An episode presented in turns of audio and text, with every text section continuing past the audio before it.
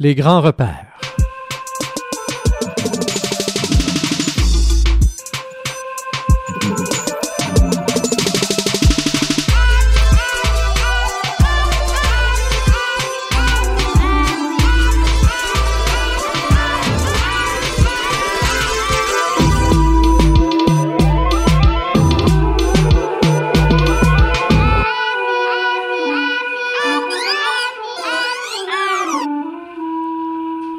Bonsoir à tous, euh, chers auditeurs. Rémi Perra avec vous pour une autre émission des Grands Repères. Et cette semaine, nous poursuivons la lecture de ce livre de Luc Ferry et Claude Capelier, La plus belle histoire de la philosophie. C'est un livre aux éditions Robert Laffont.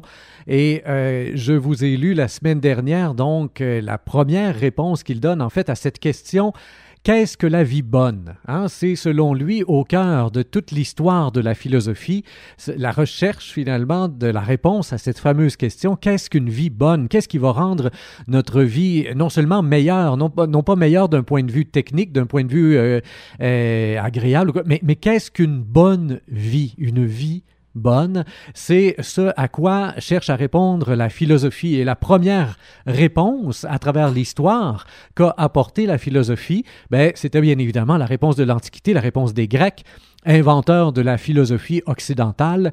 Et euh, on avait dans cette réponse-là euh, une harmonie, euh, on, cherchait finalement à atteindre une harmonie avec le cosmos, dans lequel cosmos dans lequel il y a tout a sa, tout a sa place. Hein? Et donc, si on correspond très exactement à ce qu'on doit être, et bien éventuellement, on va réussir à se refondre dans le grand tout. Hein? Il y a une grande dépersonnalisation, pour ainsi dire, dans cette forme de salut qui est offerte, parce que évidemment, qu'est-ce qu'une vie bonne en regard du fait qu'on va tous mourir un jour. Hein. La mort est toujours aussi au cœur même de la recherche philosophique, alors que euh, on cherche à comprendre pourquoi on est ici, qu'est-ce que ça donne et comment on peut bien vivre dans un contexte où euh, on sait euh, qu'on va mourir. Alors, qu'est-ce qu'une bonne vie à partir du moment où on, sait qu'on est tous mortels?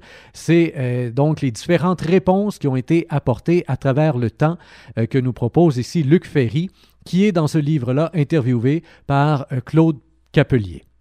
La première réponse, celle des Grecs. La deuxième réponse, euh, c'est celle qui a été apportée par euh, Jésus et euh, cette révolution judéo-chrétienne. On avait commencé à lire là, le début de cette réponse.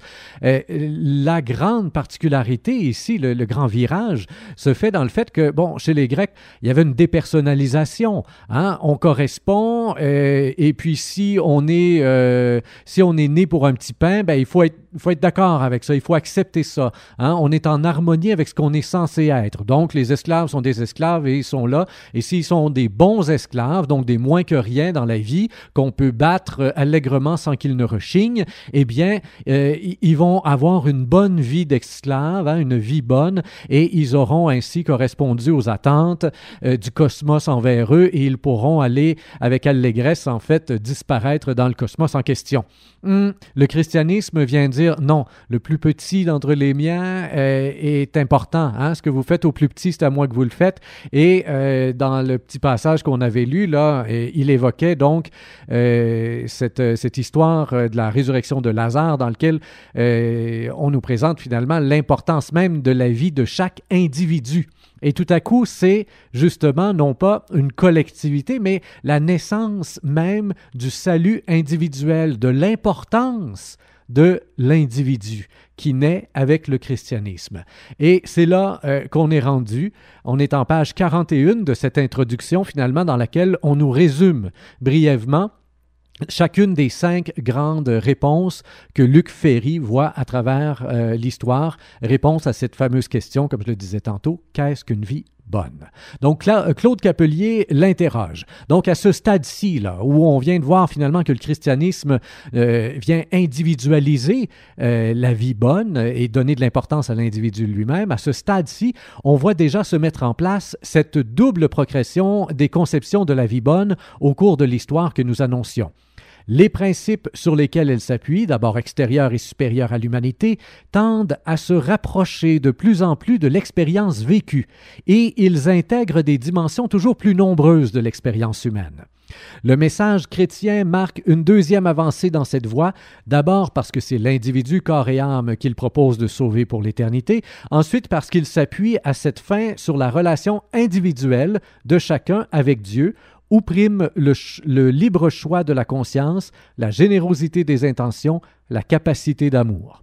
Mais ce progrès, nous dit Claude Capelier, euh, euh, ce progrès se paie, si l'on peut dire, d'une régression. La soumission de la raison à la foi qu'il implique peut apparaître comme un recul par rapport à l'autonomie de la raison dont les philosophes grecs avaient été les grands artisans. Et Luc Ferry de lui répondre Attention. Il faut, je crois, préciser ces idées d'avancée et de régression, car elles sont euh, parfois trompeuses.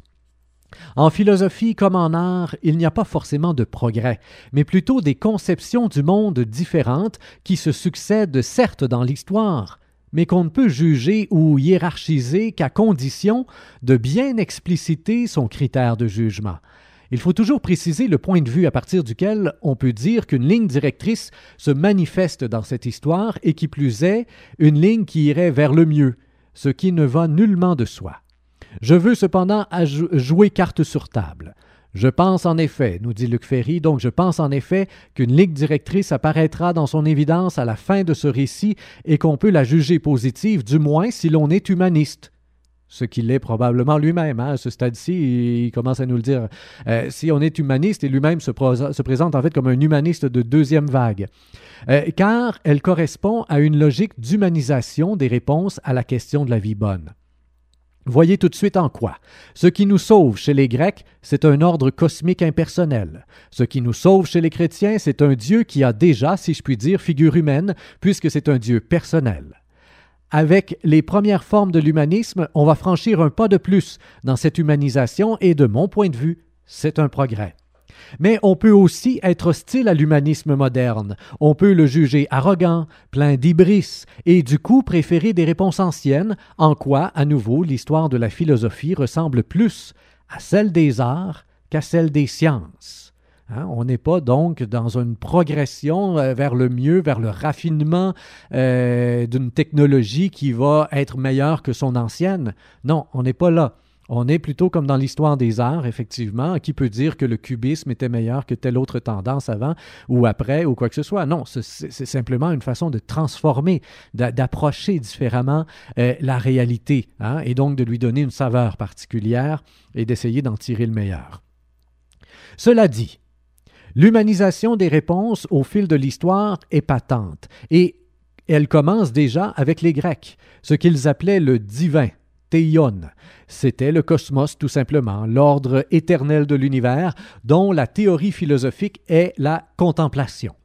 Les dieux grecs en particulier, ceux de la première génération, ne sont pas à, proprement parler des personnes. Ils sont peu individualisés parce qu'ils sont d'abord et avant tout des fragments du cosmos, des forces de l'univers, Gaïa c'est la terre, Ouranos le ciel, Pontos les flots, Poséidon les mers, Tartare le sous-sol, etc., etc.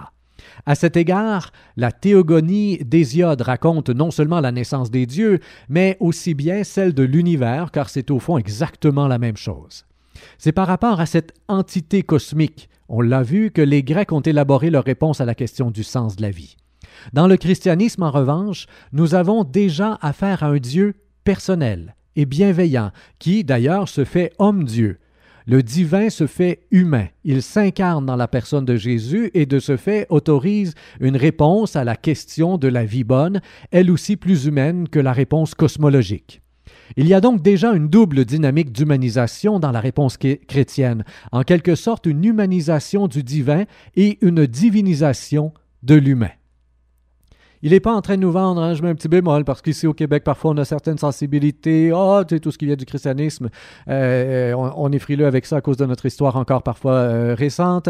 Mais euh, il n'est pas en train de nous vendre le christianisme. Lui-même n'est pas un chrétien qui essaie de convertir tout le monde au christianisme. On n'est pas là, là. Là, on est dans la deuxième réponse. Dans la deuxième réponse vers, dans cette tentative finalement d'humaniser toujours plus la, réponse à cette question, qu'est-ce qu'une vie bonne? Et lui, il voit là donc un changement important et qui a marqué euh, toute la pensée et donc la philosophie euh, au cours des siècles euh, avec le christianisme. Donc, je relis le dernier paragraphe, la, dernière ligne. Il y a donc déjà une double dynamique d'humanisation dans la réponse chrétienne, en quelque sorte une humanisation du divin et une divinisation de l'humain. Mais du point de vue d'une philosophie laïque, il est vrai qu'on peut parler aussi d'une régression par rapport à la philosophie grecque, en ceci qu'entre la foi et la raison, fides et ratio, le christianisme impose un déséquilibre au détriment de la raison qui est sinon muselé, et là aussi ça part dans la religion, comme on le voit notamment chez saint Thomas d'Aquin, du moins relégué dans un rôle subalterne, encadré par le dogme. Pierre Damien, un théologien du XIe siècle proche de la papauté, déclare que la philosophie doit être servante de la religion. Elle doit se borner à expliciter les Écritures, à entendre et commenter les interprétations de l'Église, ainsi que les grandes notions qu'elle mobilise.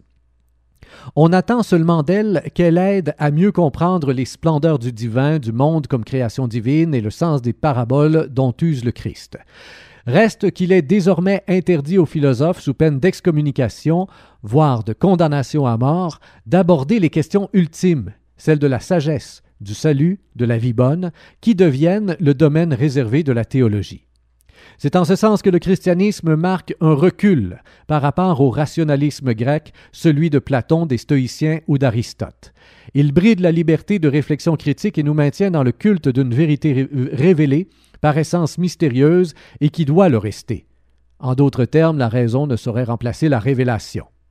Comme le dit un, adage bien connu de l'Église, Credo ut intelligam, ce qui signifie qu'il faut croire d'abord et comprendre ensuite autant qu'il est possible, la compréhension s'arrêtant là où la révélation devient impossible à suivre, comme c'est le cas par exemple lorsqu'il s'agit de la Sainte Trinité.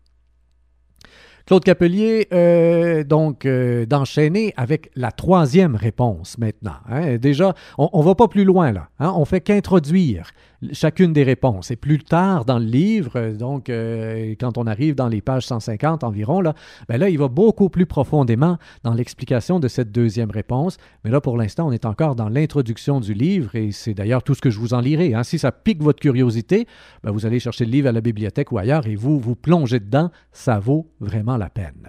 Mais avant d'aller à la troisième réponse, en fait, on va aller en musique tout de suite. Pour vous, Sigur Ross.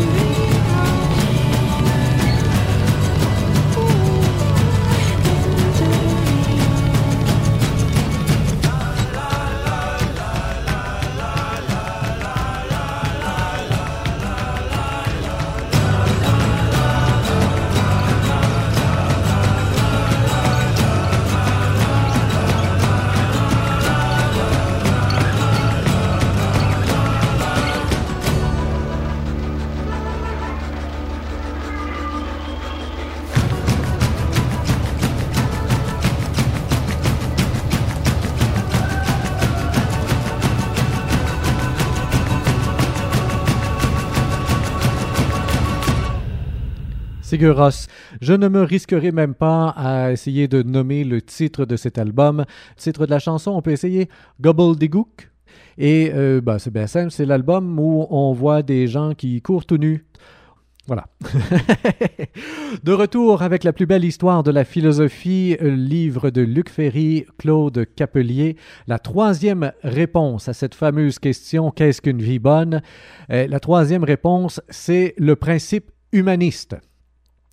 Claude Capelier donc euh, enchaîne Cette humanisation progressive se fraye un chemin en tirant parti de visions du monde successives dont les sources sociales et, culturelles peuvent être très différentes, voire opposées. Cela explique que dans la philosophie d'une même, même époque, tout n'avance pas du même pas. Nous venons de l'indiquer, l'autonomie de la raison, par exemple, autrefois conquise par la philosophie grecque, est à nouveau partiellement perdue par le christianisme, ce qui nous amène à notre troisième période. Comment va-t-elle pouvoir réconcilier l'humanisation du salut et l'autonomie de la raison? La troisième époque, répond euh, donc Luc Ferry, commence avec la Renaissance, qui va entreprendre de fonder le sens de l'existence non plus sur le cosmos ou la divinité, mais sur l'homme, sur l'être humain en tant que tel, sur sa raison et sa liberté, sur la conviction que, grâce à ses facultés uniques, facultés qu'il ne partage pas avec les autres vivants, pas même avec les animaux, il peut euh, voir, doit devenir le créateur de son propre destin. Pour la première fois, le salut ne va plus prendre sa source ni sa finalité ultime dans une réalité extérieure et supérieure à l'humanité, mais en l'homme même. Si ces thèmes commencent à être développés dès le XVe siècle par des penseurs d'envergure comme Pic de la Mirambole, sur l'œuvre magistrale duquel nous reviendrons, c'est Descartes qui, au XVIIe siècle, va donner un fondement premier et solide à cette vision du monde. Il va faire ainsi franchir un pas décisif à la philosophie sur cette voie de l'humanisation des réponses à la question du sens de la vie. Descartes inaugure une démarche de pensée qui se fonde, comme on sait, sur son fameux doute méthodique, radical. Il s'agit pour lui de mettre en doute tout ce que nous croyons, tout ce qui est venu de l'extérieur, des parents, de l'école, de la tradition, bref, tous les préjugés, pour voir si on ne pourrait pas d'aventure découvrir une évidence qui résiste à toute contestation. Et cette évidence qui résiste au doute même le plus féroce se situe au cœur du fameux cogito ergo sum. Je pense, donc je suis, euh, extrait du discours de la méthode dont les méditations proposeront un peu plus tard une nouvelle formulation, moins sujette à caution que je vous cite exactement. On ouvre les guillemets ici. Cette proposition je suis, j'existe est nécessairement vraie toutes les fois que je la prononce ou que je la conçois en mon esprit.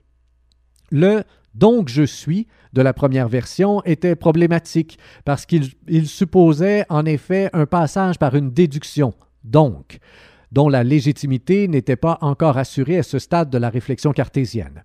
De là la seconde formulation sans, le donc qui désigne la certitude immédiate, intuitive, en sorte que nous avons de notre propre existence dès que nous y pensons.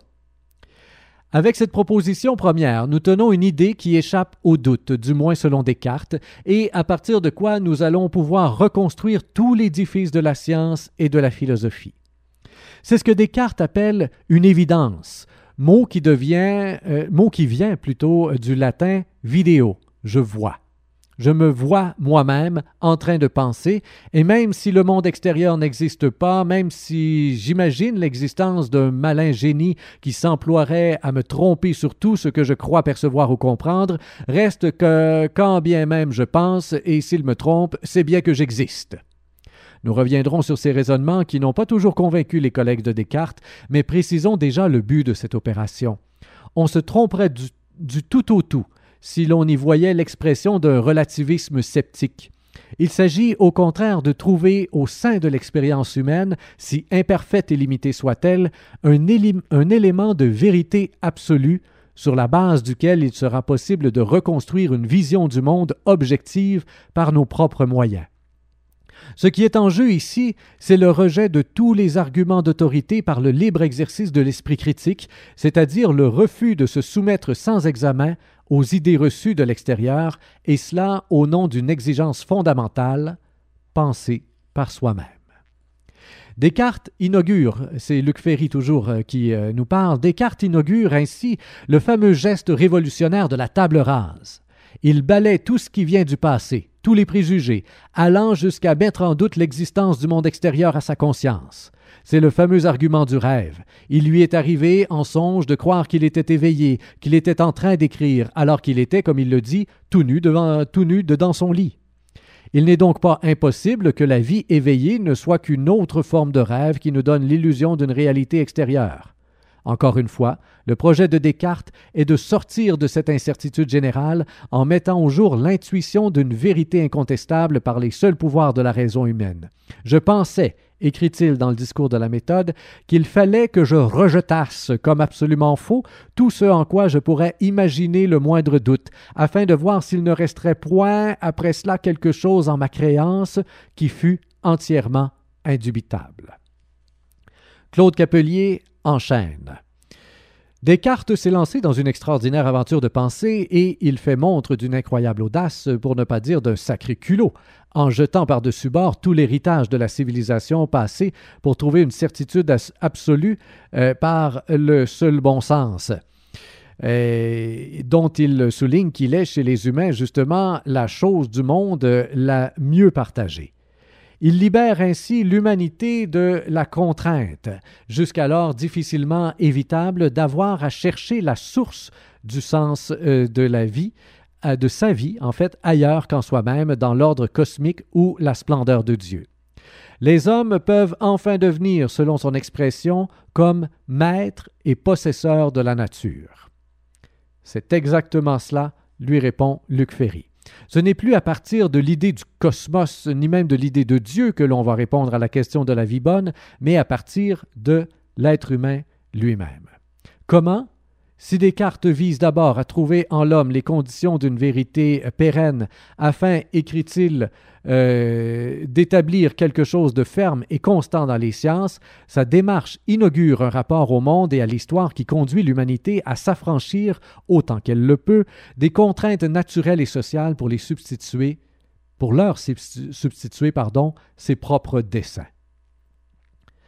Par la liberté qui caractérise l'esprit critique, ce que Descartes lui-même appelle l'esprit usant de sa liberté, je suis libre de me retourner contre ma tradition, contre mon histoire, pour pratiquer à l'encontre des préjugés hérités du passé ce que certains appelleraient aujourd'hui un droit d'inventaire. Comme le dira l'un de nos grands révolutionnaires, Rabot Saint-Étienne, notre histoire n'est pas notre code. Autrement dit, la liberté nous permet euh, de nous arracher à notre tradition, de la critiquer pour entrer dans une nouvelle histoire, celle des innovations et du progrès, une histoire portée par un incessant réformisme, voire par des poussées révolutionnaires. Tocqueville a parfaitement saisi la dynamique de ce renversement de perspective qu'il résume de façon, dit-il, en substance géniale au début d'un livre ou d'un écrit qui s'intitule La démocratie en Amérique. Il écrit Les Jacobins sont des cartésiens sortis des écoles et descendus dans la rue. Le geste de la table rase, initié par Descartes avec son doute méthodique, s'est déployé jusque dans l'espace concret des relations collectives, où il a fini par bouleverser tant les finalités que les structures politiques et sociales. À l'horizon de cette philosophie nouvelle se dessinent les deux traits qui vont caractériser la vie bonne selon l'humanisme moderne. Quels sont-ils, ces deux traits? On le saura après avoir écouté de Banjo Consortium Burning Feet.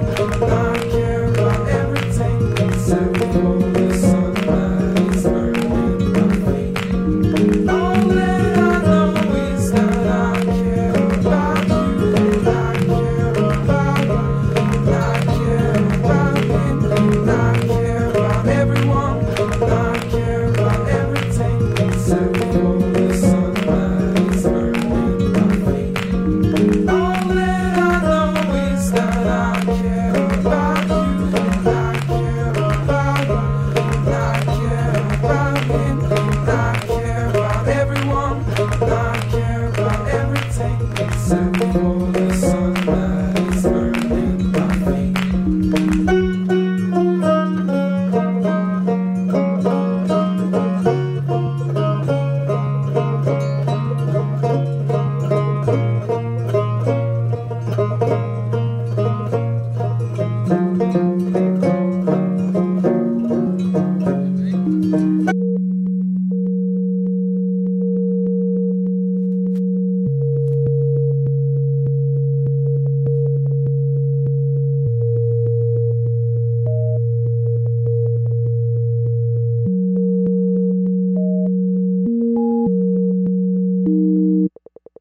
Rémi Perra, toujours derrière le micro pour l'émission Les Grands Repères. J'ai dans les mains, encore une fois cette semaine, ce livre très intéressant de Luc Ferry, La plus belle histoire de la philosophie, coécrit avec Claude Capelier, qui lui pose ici et là quelques questions afin de lui permettre euh, de pouvoir euh, nous résumer, euh, nous, nous donner, nous livrer cette histoire de la philosophie en cinq réponses. Et là, on est dans l'introduction de la troisième réponse à cette question, qu'est-ce que la vie La réponse des humanistes au 18e siècle, initiée par Descartes un siècle plus tôt, donc au 17e. Et euh, voici euh, où on en était rendu. Je relis la dernière phrase que je vous avais lue tout juste avant la pause. À l'horizon de cette philosophie nouvelle se dessinent les deux traits qui vont caractériser la vie bonne selon l'humanisme moderne. L'humanisme moderne, ici étant l'humanisme du 18e siècle, évidemment. Le premier valorise les connaissances, la culture, l'éducation qui civilise et humanise pour nous faire accéder à ce que Kant appelait une pensée élargie. Le second, c'est la conviction qu'on a justifié sa vie, qu'on l'a pour ainsi dire sauvé quand on a apporté par son génie littéraire, artistique ou encore par la grandeur de son action sa contribution à l'histoire, sa petite pierre à l'édifice du progrès, à la construction d'un avenir meilleur pour tous les êtres humains.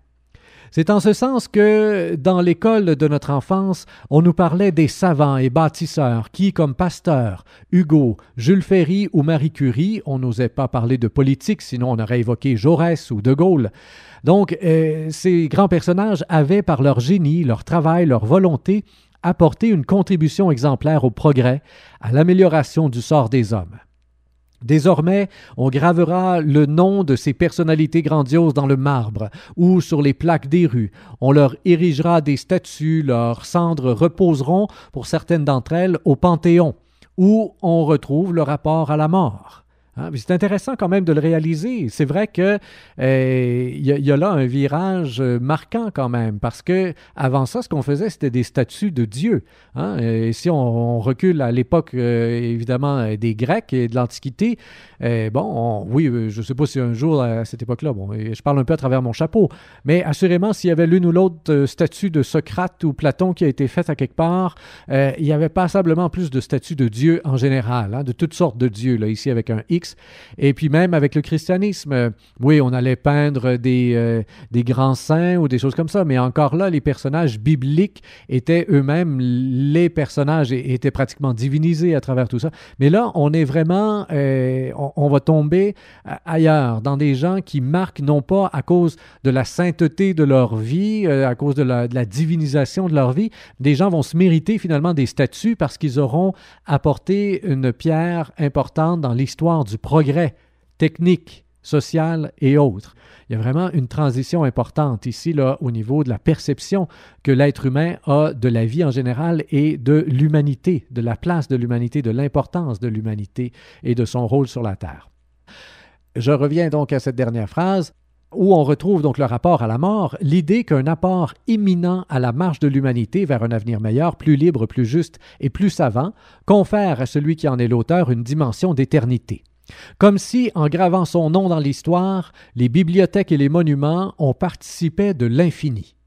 Cette éternité-là, entre guillemets, apparaît dans l'univers humaniste et laïque, voire le cas échéant athée, comme un substitut, pour ne pas dire un ersatz du salut chrétien. Ersatz. Si vous ne connaissez pas le mot, vous pouvez aller le chercher dans le dictionnaire ou sur le web. E-R-S-A-T-Z. Lorsque vous aurez trouvé la définition, vous me l'enverrez. voilà pourquoi. Euh, voilà pourquoi l'humanisme va nous faire peu à peu entrer dans l'ère des grandes religions du salut terrestre, dont le marxisme constituera incontestablement l'apogée. Sommes-nous sauvés par le progrès? C'est ce qui s'en vient. Euh, Monsieur Capelier demande Autant cette reconquête de l'humanité par elle-même impressionne, autant l'idéal d'immortalité à quoi elle aboutit paraît fragile. Si le mieux que l'on puisse espérer, c'est d'être l'un des innombrables rouages du progrès général de l'humanité, Force est de reconnaître que la part de notre vie susceptible d'être sauvée de la mort est infime et assez dérisoire. Dans le meilleur des cas, il ne restera de nous qu'un nom et le souvenir de nos œuvres. Alors qu'il a fallu tant de puissance dans la pensée et tant de courage dans la liberté pour que l'homme apprenne à ne compter que sur ses propres forces dans son projet de devenir à lui seul la source et la finalité ultime du euh, sens de la vie, voilà que, loin d'en sortir magnifié, il se trouve à nouveau réduit à une fraction minime et impersonnelle de ce qui fait la richesse de nos vies individuelles. Contre toute attente, le principe humaniste retombe ainsi sur une difficulté comparable à celle que posait la dilution de l'individu dans l'ordre cosmique chez les philosophes grecs. Ha! Luc Ferry de lui répondre De même que dans la cosmologie grecque, les humains ne sont sauvés que comme fragments cosmiques, de même, avec l'humanisme moderne, on n'est sauvé que comme fragment de l'histoire du progrès, un simple nom gravé dans le marbre, ce qui, à nouveau, n'est pas très satisfaisant, surtout si l'on compare avec la promesse chrétienne d'être sauvé comme une personne aimée qui va retrouver d'autres personnes aimées. Cela explique du reste pourquoi l'humanisme moderne ne va pas chasser le christianisme du paysage européen, mais plutôt coexister tant bien que mal avec lui. Car dans cette philosophie du progrès, que j'ai appelé le premier humanisme, la part personnelle de l'individu, tout ce qui tient à son caractère, à sa sensibilité, à ses amours, bref, à sa singularité irréductible, meurt pour l'essentiel avec lui. Et l'on voit à nouveau que s'il y a là un progrès dans l'humanisation de la réponse à la question de la vie bonne, il y a plutôt régression dans la prise en compte de la personne. Certes, ce qui apparaît avec Descartes, c'est bien le fait que la connaissance, euh, la morale, le salut même ne s'enracine plus dans le cosmos ni dans le divin, mais dans le cogito, la subjectivité. Au regard des quatre grands types de problèmes dont s'occupe la philosophie, donc la recherche de la vérité, de la justice, de la beauté et de la vie bonne, l'humain en tant que tel devient désormais l'unique source de légitimation du vrai, du juste, du beau et du bon. Là est la grande rupture. Cependant, comme il s'appuie essentiellement sur la raison et la liberté en l'homme, cet humanisme qui va s'épanouir avec les Lumières sera pour l'essentiel un humanisme des droits, de la science et de l'histoire. C'est un humanisme abstrait au sens propre du terme, comme on le voit dans la Déclaration des droits de l'homme, qui en est le fleuron sur euh, le plan politique et moral. L'être humain a des droits, il mérite d'être protégé et respecté, abstraction faite de tous ses enracinements communautaires. Quelle que soit sa langue, sa culture, son ethnie, sa nation, sa religion, l'être humain, abstrait de tous les communautarismes, mérite le respect. C'est la naissance de la laïcité républicaine en ce sens que les communautarismes religieux ne font plus la loi de la République. Les contre-révolutionnaires concentreront d'ailleurs leurs critiques et leur sarcasme sur cette conception, à leurs yeux illusoire et désincarnée, de l'homme en général. Dès l'époque de la Révolution française se profile ainsi une opposition promise en France à un long avenir politique entre une droite communautariste et différentialiste pour laquelle la valeur de l'homme tient à ses racines, le peuple, la terre, la tradition dont il est le fruit, et de l'autre côté des mouvances républicaines attachées à l'humanisme abstrait qui place au contraire la grandeur de l'humanité dans la capacité des individus à s'arracher aux déterminations naturelles, culturelles ou sociales. Nous y reviendrons euh, un peu plus tard dans le livre. Nous n'aurons pas l'occasion de le faire en ondes parce que je ne vous lirai pas le chapitre en question euh, sur euh, la troisième réponse. Vous irez la lire si la chose vous intéresse. Mais je continue ici la lecture et je conclus ce qui concerne donc cette troisième réponse. Au fond, l'humanisme, ne découvre pas seulement un fondement et un but purement humain au sens de la vie, il invente dans le même mouvement une nouvelle idée de l'humanité, une conception inédite de ce qui lui confère un statut irremplaçable. Il privilégie en elle, comme jamais auparavant, le pouvoir de choisir son destin, de se réinventer en permanence par sa liberté et sa raison. Formidable renversement, renversement dans l'histoire de notre civilisation, la volonté de préparer un futur meilleur remplace la fidélité à un passé idéalisé, l'avenir prend la place de la tradition, comme l'aspiration à l'autonomie démonétise peu à peu la soumission à l'ordre cosmique et au commandement divin. Cette révolution se paie néanmoins d'un manque, d'une vision restreinte de l'humain qui marginalise des pans entiers de l'existence. Certes, elle le fait de manière délibérée, puisqu'il s'agit de se focaliser sur les caractéristiques de l'homme les plus abstraites et les plus universelles, sur les dispositions à la raison et à la liberté potentiellement présentes en chacun, et dont le développement doit nous permettre de nous assurer une maîtrise croissante de notre destin. Il n'en reste pas moins que l'humain, que l'on entend magnifier ainsi, est en quelque sorte incomplet que faire alors de toute cette part d'humanité concrète et charnelle, laissée pour ainsi dire en lisière du sens de la vie par le principe de ce premier humanisme? Cette question critique nous fait entrer dans la quatrième période de l'histoire de la philosophie, celle des penseurs de la déconstruction.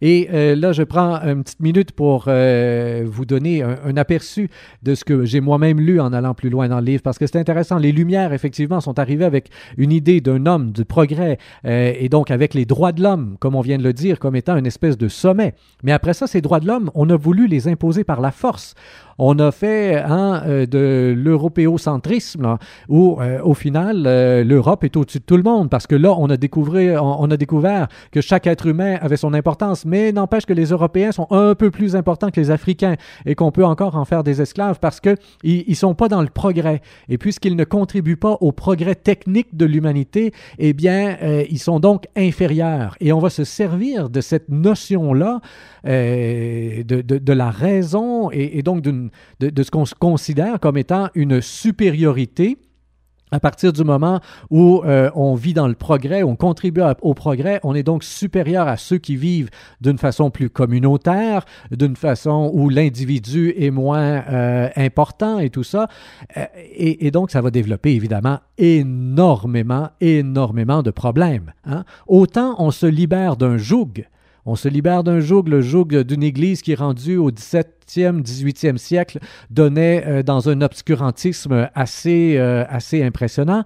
On se libère de ce joug-là d'un côté, mais de l'autre, on va en créer un autre. Et on va justifier, à partir même de cette nouvelle interprétation hein, et, de ce désir de délivrer euh, l'humanité, ben, euh, on, va se, on va se servir de ça pour justifier euh, la traite des esclaves et des choses comme ça. Alors, toute la colonisation de, de l'Afrique, entre autres. alors, il y a vraiment une contradiction extrêmement forte au cœur même, finalement, de ce que les Lumières ont pu dire et faire. Et ça, ben, ça rappelle plusieurs grands discours. Hein? La différence entre ce qui est dit et au final, oui, il y a une partie de ce qui est dit qui s'incarne positivement et on dirait qu'il y a toujours au fil de l'histoire une partie qui est comme le revers de la médaille finalement, qui finit lui aussi par s'incarner et par causer passablement de blessures.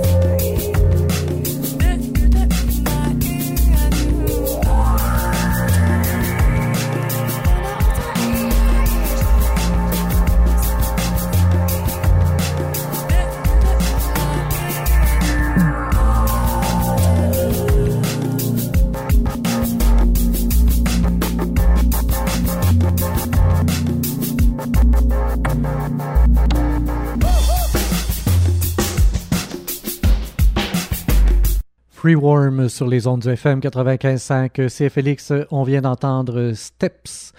Et euh, toujours euh, avec entre les mains le livre La plus belle histoire de la philosophie aux éditions Robert Laffont livre de Luc Ferry et Claude Capelier, euh, Rémi Perra derrière le micro, et on enchaîne donc avec la quatrième réponse donnée à travers l'histoire de la philosophie occidentale, quatrième réponse à la fameuse question qu'est-ce qu'une vie bonne? Le principe de la déconstruction qui arrive donc avec cette quatrième réponse, toujours en réaction avec ce qui n'a pas marché hein, dans la première réponse et euh, dans, la réponse précédente finalement, parce qu'on rebondit toujours à, l'histoire euh, plus ou moins récente des derniers siècles et on tente de se définir et de se redéfinir par rapport à ça. Toujours est-il que Claude Capelier donc enchaîne, introduit cette quatrième réponse. Le projet grandiose de réduire le sens de la vie à la raison et à la morale a montré tragiquement ses, ses insuffisances dès la période de la terreur pendant la Révolution française. Il devenait donc impératif de réintroduire dans la compréhension de l'existence humaine d'autres composantes que l'on avait cru pouvoir négliger, mais qui se rappelaient à nous de façon catastrophique. D'où ce paradoxe. Alors que l'humanisme des Lumières allait imprégner au XIXe siècle la vie politique d'un certain nombre de pays, inspirant en particulier la démocratie anglaise et de manière plus directe encore le, le républicanisme à la française, les plus grands penseurs de cette époque, donc Schopenhauer, Nietzsche et Marx, se sont pourtant appliqués à déconstruire sans relâche les idéaux fondés sur la religion ou sur les principes humanistes eux-mêmes. C'est le quatrième temps de notre histoire. En effectuant leur travail de sape, les philosophes de la déconstruction espèrent nous délivrer des carcans idéologiques qui nous entravent et ainsi libérer des dimensions de l'existence jusqu'alors oubliées, étouffées ou réprimées, comme l'inconscient ou l'animalité en nous. Luc Ferry répond Commençons par la question de savoir ce qui va susciter cette quatrième époque. Nietzsche en analyse de manière lumineuse les sources, les motivations et la dynamique dans des textes qui demeurent, qui demeurent essentiels pour comprendre le fil conducteur de cette histoire. Nous aborderons plus loin d'autres grands déconstructeurs, Schopenhauer, Marx, Heidegger notamment, mais pour ce préambule, c'est Nietzsche qui nous servira de guide parce qu'il est celui qui porte au plus haut les traits typiques de ce moment de la civilisation. C'est Nietzsche, en effet, qui invente l'idée de déconstruction, bien avant Heidegger ou Derrida, dont on oublie trop souvent combien ils sont à cet égard, ils lui sont à cet égard redevables. Il veut, dit-il, philosopher au marteau pour casser les idoles, c'est-à-dire les grands idéaux portés par les religions et la métaphysique classique, mais aussi par toutes les idéologies progressistes qui, au nom de la raison, de la morale et de l'histoire, prétendent, oui, soumettre la vie à de prétendues valeurs supérieures idéales, le communisme, la démocratie, les droits de l'homme, la justice sociale, etc. D'où le titre d'un de ses livres majeurs, Le crépuscule des idoles. Il s'agit d'ouvrir une toute autre forme d'approche critique, à partir de laquelle on pourra mettre à jour les motivations secrètes des idéalistes de tous horizons. Il suffira alors d'arracher leur masque de fausse sagesse pour délégitimer leurs raisonnements en apparence les plus solides en faisant voir leurs intentions cachées. En quoi la pensée de Nietzsche, comme celle déjà de Schopenhauer, va prendre la forme, et cela bien avant la psychanalyse, de ce que Nietzsche lui-même appellera la généalogie, c'est-à-dire l'étude des racines cachées des illusions véhiculées secrètement par les idoles. Avec cette philosophie au marteau, il ne s'agit pas de discuter de la validité des déductions de ses adversaires, mais de briser celles-ci à la racine, en dévoilant le double jeu plus ou moins conscient dont elles sont l'expression, en cassant les illusions auxquelles elles donnent forme comme autant de boursouflures mensongères. Dans la préface d'Aurore, un autre de ses grands livres, il se présente à la fois comme un héritier des Lumières et comme leur adversaire, ou, pour mieux dire, leur adversaire parce que leur héritier. Il se réclame de cet esprit critique que les encyclopédistes ont repris de Descartes, mais il entend le pousser jusque dans ses dernières conséquences, ce qui l'amène à le retourner contre les Lumières mêmes, coupables de s'être arrêtés en chemin dans leur combat contre les illusions métaphysiques qu'elles n'ont pas su déceler dans les nouvelles idoles de l'humanisme. Dans la croyance au progrès, dans les vertus de la science, de la démocratie, des droits de l'homme, Nietzsche voit autant de traits symptomatiques d'une religion qui, pour être de salut terrestre, n'en reste pas moins religieuse. Ces idéaux, comme ceux de toute religion, prétendent justifier que l'on se sacrifie pour eux, que l'on condamne ceux qui refusent de s'y soumettre, qu'on les impose à tous en tant que seule source légitime de sens pour l'existence humaine. Bref, ils sont supposés constituer une vérité supérieure à la vie, vers laquelle celle-ci aurait le devoir de tendre, quitte à réprimer en elle tout ce qui ne convient pas au projet. C'est précisément cette négation de la vie au nom de valeurs supposées la dépasser, que Nietzsche juge à la fois illusoire, dangereuse et perverse. Illusoire parce que, étant nous-mêmes dans la vie, il nous est en réalité impossible de la juger de l'extérieur. Dangereuse parce qu'elle conduit à nous affaiblir, à étouffer nos forces vitales. Perverse parce que ce refoulement de nos instincts nous pousse à les réinvestir secrètement pour les assouvir sous les apparences trompeuses de la, de la moralité la plus noble. De ce point de vue, tout idéal transcendant, fût-il celui du progrès au sens de l'humanisme des Lumières, est pour Nietzsche une négation de la vie, une manière de la mutiler. C'est ce qu'il appelle le nihilisme, terme auquel il donne un sens tout différent de celui qu'on lui prête généralement. Dans le langage courant aujourd'hui, un nihiliste est quelqu'un qui ne croit à rien, comme par exemple les punks avec leur fameux slogan No Future. Aux yeux de Nietzsche, c'est tout le contraire. Le nihiliste, selon lui, est quelqu'un qui croit aveuglément en des valeurs supérieures. On s'étonnera moins de ce retournement de la signification du mot si l'on se souvient que Nietzsche voit justement dans ces valeurs supérieures une négation de la vie, de l'immanence des forces vitales au nom de la prétendue transcendance d'un idéal, bref, une négation de la terre au nom du ciel, de l'ici-bas au nom de l'au-delà. Et puis, comme on vient de le voir, et là, c'est Rémi qui, qui reprécise encore, hein, l'au-delà peut être tout à fait terrestre. Toute cette idée, par exemple, comme on le disait, là, de, des droits de l'homme, comme les droits de l'homme supérieurs finalement, et ceux qui n'y adhèrent pas sont donc inférieurs. Hein. Et, c'est ce qu'il dénonce. Hein. Vous, vous, êtes, vous avez jeté à terre des idoles et vous vous en êtes créé de nouvelles.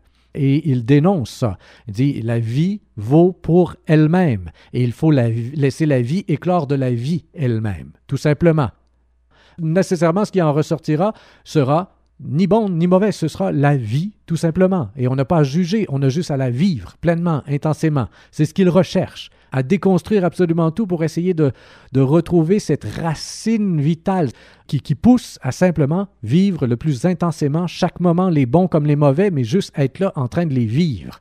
Voilà et non pas de la subir, et non pas d'essayer de le transcender, et non pas essayer de quoi que ce soit. Juste rentrer dedans, mordre, mordre dedans pleinement. Je reviens au texte de Luc Ferry. Penser par exemple, comme les stoïciens, que le cosmos va donner du sens à la vie, c'est être, aux yeux de Nietzsche, en plein nihilisme. On imagine une harmonie cosmique idéale qui n'existe pas dans le réel, pour mettre ensuite toute sa volonté à régler son existence selon cette pure fiction. Même chose avec la foi, la croyance en Dieu et la volonté d'être fidèle à ses commandements. C'est résorber sa vie dans un autre monde, qui tend finalement à dénier toute valeur à l'ici-bas. Certes, le progrès des Lumières et la révolution industrielle vont annoncer la mort de Dieu, la sécularisation des sociétés modernes et le désenchantement du monde. Pour autant, euh, il serait tout à fait naïf, selon Nietzsche, de s'imaginer que nous en aurions fini avec les idéaux qui nient le monde réel, car après le cosmos, après Dieu, on invente l'homme de l'humanisme, maître de lui comme de l'univers, à l'instar de l'empereur Auguste chez Corneille, tout entier voué à cultiver ses dispositions rationnelles et morales pour les incarner librement dans la poursuite du progrès et du bonheur. L'idéalisation de l'histoire, du moins pour ceux qui apportent leur petite pierre à l'édifice du progrès, vient, selon Nietzsche, remplacer les religions traditionnelles et recréer la fiction d'un sens de la vie d'un idéal à servir, de grandes causes auxquelles se sacrifier. L'homme a ainsi remplacé Dieu et le cosmos, mais n'en reste pas moins englué dans le nihilisme.